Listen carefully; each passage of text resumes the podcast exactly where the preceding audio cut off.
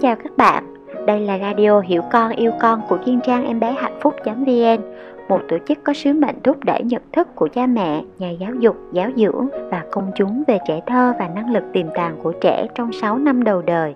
Radio Hiểu Con Yêu Con là một kênh radio trả lời các câu hỏi thực tế phát sinh trong những tình huống khó khăn giữa cha mẹ và con cái trong gia đình thông qua việc phân tích tình huống và đi theo kim chỉ nam, dõi theo trẻ.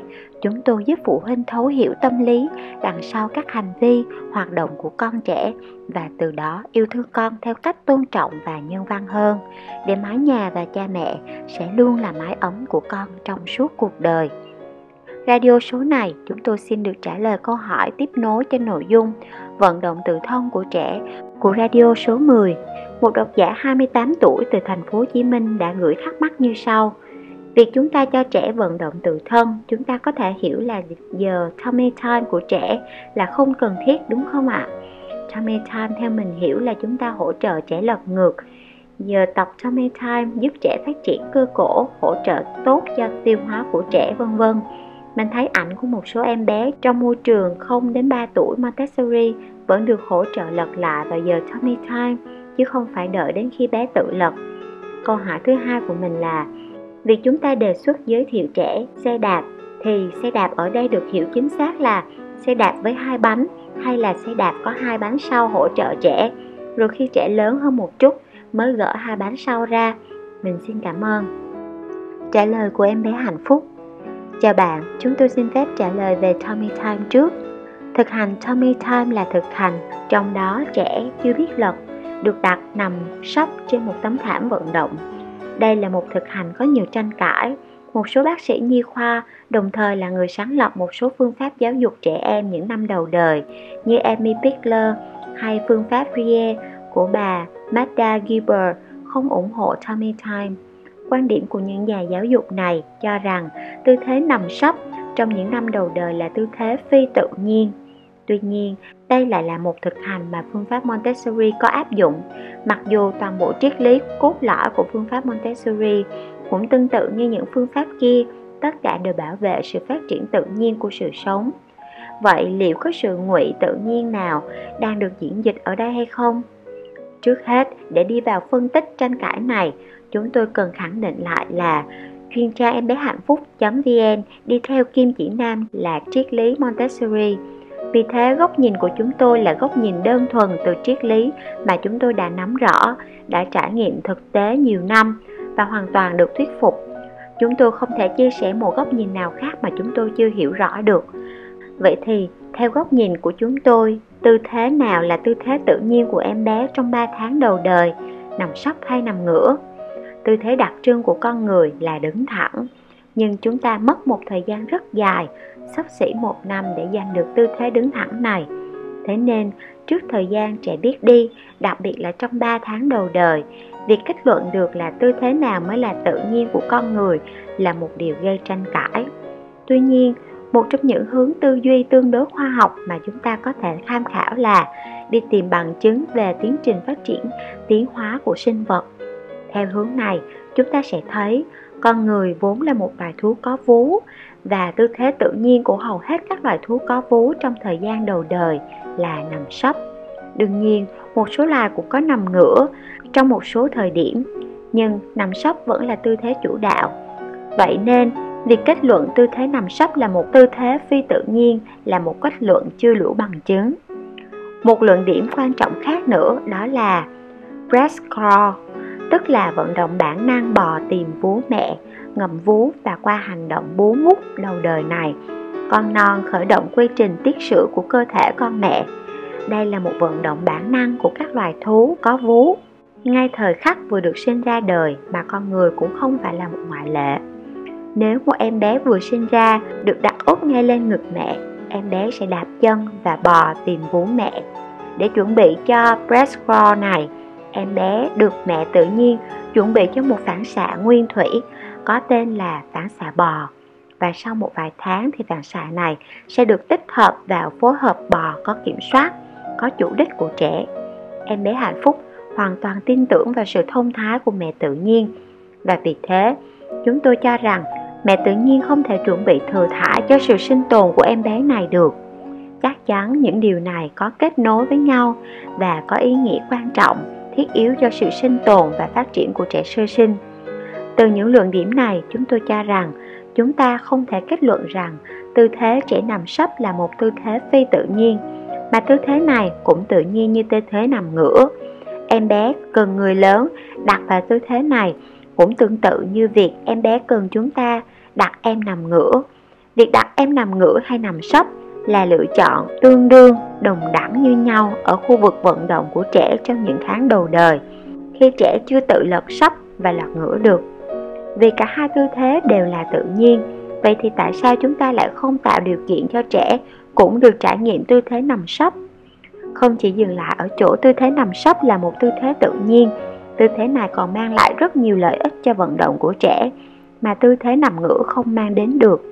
Tư thế này tạo điều kiện cho rất nhiều hoạt động luyện tập tự thân xảy ra trong thời gian trẻ vẫn còn nằm một chỗ.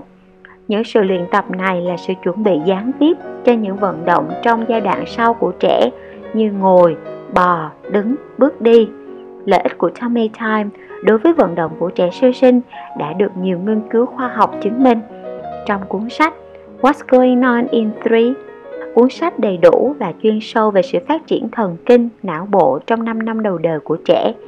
Tiến sĩ Liz Elliot đã viết, gần đây người ta có xu hướng để trẻ ngủ ở tư thế nằm ngửa và điều này có vẻ ảnh hưởng đến khả năng tiếp thu các kỹ năng vận động ở trẻ. Tư thế này được chứng minh là giảm đột tử ở trẻ sơ sinh khi ngủ, nhưng lại khiến trẻ không vận động tay và cổ đủ như khi nằm sấp vì nằm sấp buộc trẻ phải rướn người lên để nhìn xung quanh. Theo một nghiên cứu gần đây, các trẻ ngủ ngửa đều lật chậm, ngồi, bò và đứng chận chậm hơn so với những trẻ ngủ sấp.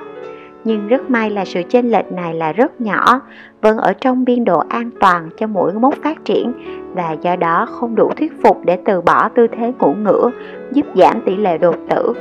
Tuy nhiên, cha mẹ cũng nên ghi nhận những lợi ích từ tư thế nằm sóc và hãy cố cho trẻ nằm sóc thật nhiều khi đang thức. Nói như vậy cũng không có nghĩa là cứ để trẻ nằm sóc là tốt. Một thực hành hay một kỹ thuật chỉ có thể được xác định là tốt hay không dựa vào cách thức thực hiện nó chứ không phải dựa vào mục đích thực hiện. Một kỹ thuật mang tính giáo dục đúng nghĩa khi nó tôn trọng đứa trẻ như là chủ thể của hoạt động và bảo toàn được sự toàn vẹn, hợp nhất của các phần khác nhau trong tâm lý như cảm xúc, ý chí, sự tự trọng của trẻ. Thế nên, tummy time như thế nào mới là điều chúng ta cần lưu tâm. Em bé hạnh phúc xin chia sẻ một số lưu ý khi bạn thực hiện tummy time ở nhà với trẻ như sau. Thứ nhất, nên có một chỗ cố định cho trẻ vận động. Chúng tôi thường gọi là thảm vận động. Khi trẻ có thể tự lật thì trẻ có thể lật bất cứ đâu, bất cứ chỗ nào. Nhưng trong thời gian ban đầu này, khi trẻ chưa tự lập, lẫy trẻ bị phụ thuộc vào chúng ta thì chúng ta nên tạo một trật tự nhất định dành riêng cho hoạt động tummy time này. Thứ hai, đây là một hoạt động học tập nên chúng ta hãy chủ đích tạo kết nối tích cực cho trẻ với các hoạt động học tập ngay từ những năm tháng đầu đời. Vì thế, chỉ đặt cho trẻ nằm sấp ở thảm vận động khi trẻ đang tỉnh táo, có tâm trạng thoải mái, không đói, không buồn ngủ, không cáu giận cũng không nên đặt trẻ nằm sấp khi trẻ vừa mới bú no vì trẻ có thể bị nôn trớ. Tiếp theo, thông báo với trẻ điều bạn định làm một cách tôn trọng. Nên bắt đầu sau khi trẻ được một tháng tuổi, thời điểm quá trình myelin đã đến phần cổ của trẻ. Ban đầu chỉ để trẻ nằm sấp trong một thời gian rất ngắn và dần dần kéo dài thời lượng lên. Những ngày đầu có thể chỉ kéo dài nửa phút, nhưng theo thời gian trẻ sẽ càng ngày càng hứng thú với tư thế này vì nó cho phép trẻ nhìn xung quanh tốt hơn, đồng thời có thể thao tác với đồ chơi và đôi tay của mình. Khi đó bạn sẽ thấy trẻ nằm sấp được lâu hơn. Khi trẻ ọ ẹ hoặc phát ra một số âm thanh, hãy quan sát xem trẻ có thực sự đang khó chịu hay không.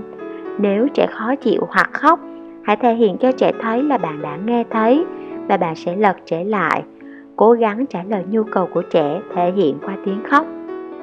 Và cuối cùng, chúng ta hoàn toàn không có kỳ vọng gì về thời lượng, về thái độ của trẻ. Việc chúng ta làm đơn thuần chỉ là cung cấp một trải nghiệm khác cho trẻ.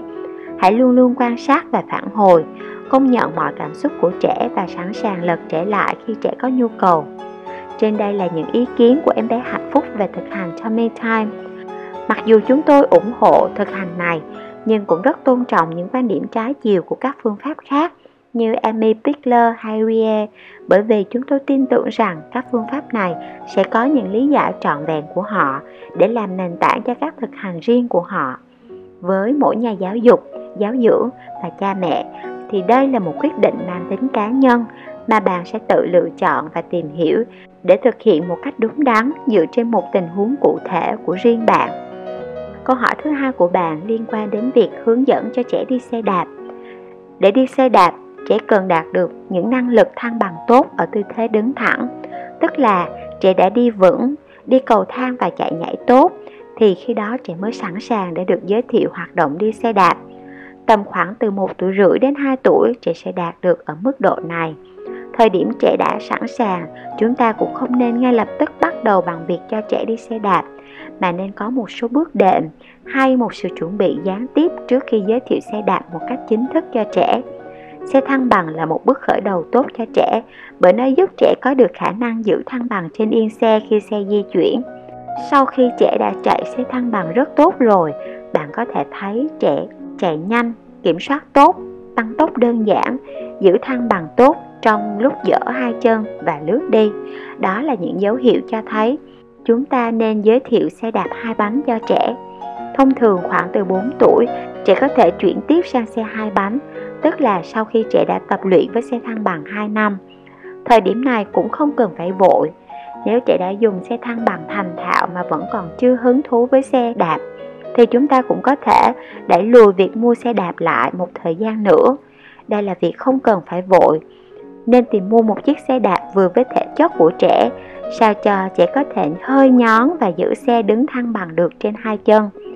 Nếu xe đạp có hai bánh phụ thì cần gỡ bỏ hai bánh phụ đi vì hai bánh phụ này sẽ là sự cản trở. Nếu các bước đệm được chuẩn bị tốt, trẻ có lực đạp ở chân mạnh, phối hợp tay mắt, các năng lực thị giác tốt, khả năng giữ thăng bằng ở trên yên xe tốt, thì việc chuyển tiếp sang xe đạp hai bánh là vô cùng tự nhiên và đơn giản. Chúng tôi đã nhìn thấy nhiều em bé theo tiến trình này và thời điểm em có sự chuẩn bị đầy đủ thì em sẽ ngồi lên xe đạp và ngay lập tức đạp được xe mà không hề có sự khó khăn nào. Việc sử dụng xe đạp có gắn bánh phụ khiến cho trẻ ghi nhận các trải nghiệm không đứng đắn về việc đi xe đạp thật. Loại xe này không giúp trẻ học được cách xử lý tình huống khi té, ngã, quẹo, né tránh các chướng ngại vật bởi vì nó mang đến các cảm giác sai lầm. Nhiều phụ huynh nghĩ rằng xe đạp gắn bánh phụ mới an toàn cho trẻ. Chúng tôi không nghĩ như vậy. Chúng tôi cho rằng không có sự an toàn nào là tuyệt đối. Mọi thứ chỉ an toàn khi chúng ta học được cách xử lý tình huống xung quanh nó. Và điều đó chỉ đến sau khi chúng ta có trải nghiệm thật, thử và sai, rút kinh nghiệm. Hy vọng những định hướng này sẽ giúp bạn lựa chọn được các dụng cụ vận động hiệu quả, tối ưu cho em bé nhà bạn. Thân mến! Em bé hạnh phúc xin kết thúc radio số này tại đây. Nếu bạn có những bối rối, thắc mắc với con trẻ trong gia đình, hãy email chia sẻ với chúng tôi qua địa chỉ em bé hạnh phúc vn gmail.com các bạn cũng có thể truy cập vào website em bé hạnh phúc vn để tìm kiếm những bài viết đi theo triết lý giỏi theo trẻ để tìm hiểu về sự phát triển của trẻ thơ trong giai đoạn xây dựng nền tảng nhân cách trong 6 năm đầu đời. Tạm biệt và hẹn gặp lại các bạn vào thứ ba tuần sau.